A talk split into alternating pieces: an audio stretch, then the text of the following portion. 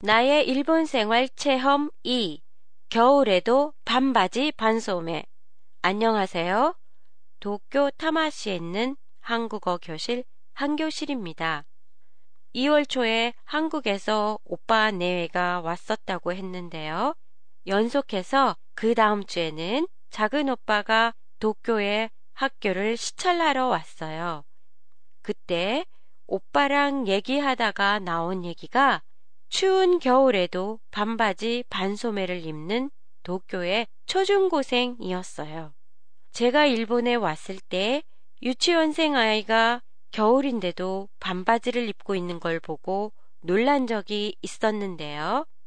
한국에서는 반바지 반소매는 따뜻하거나 더울 때만 입지 겨울에는 입지 않아요. 물론 일본에서도 추운 지방에서는 겨울에 반바지를 입지 않는데요. 제가 살고 있는 도쿄에는 겨울에도 학교 체육복은 반바지 반소매예요. 그래서 우리 애들이 어렸을 때는 간편하게 걸칠 수 있는 옷을 마련해 학교에 놓아두기도 했었어요. 몇 년 전 저희 집에 놀러 온 사촌 언니도 똑같은 말을 했던 기억이 나네요. 그때가 2월이었는데요. 이렇게 추운 날 애들이 반바지 반소매를 입고 있는데 춥지 않을까? 라고 제게 물은 적이 있어요. 그런데 재미있는 건요. 애들이 중학생이나 고등학생이 되면 그 반바지나 반소매 위에 긴 소매, 긴 바지, 체육복을 껴 입는다는 거예요.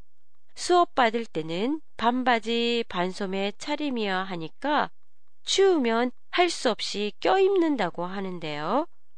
초등학생 때까지는 젊어서 추위를 타지 않다가 중학생이 되면 추위를 타게 돼서 그런 걸까요? 아무튼 그 때문에 겨울에는 빨래 양이 많아져요. 겨울에는 체육복이 긴 바지, 긴 소매였으면 좋겠어요. 그러면 아이들은 추위를 덜 타고 엄마의 수고는 줄어들어 좋을 텐데 말이에요. 한 교실의 팟캐스트에 관한 여러분의 감상이나 의견을 보내주세요. 보내주실 때는 한교실닷컴이나 페이스북을 이용하세요. 안녕히 계세요.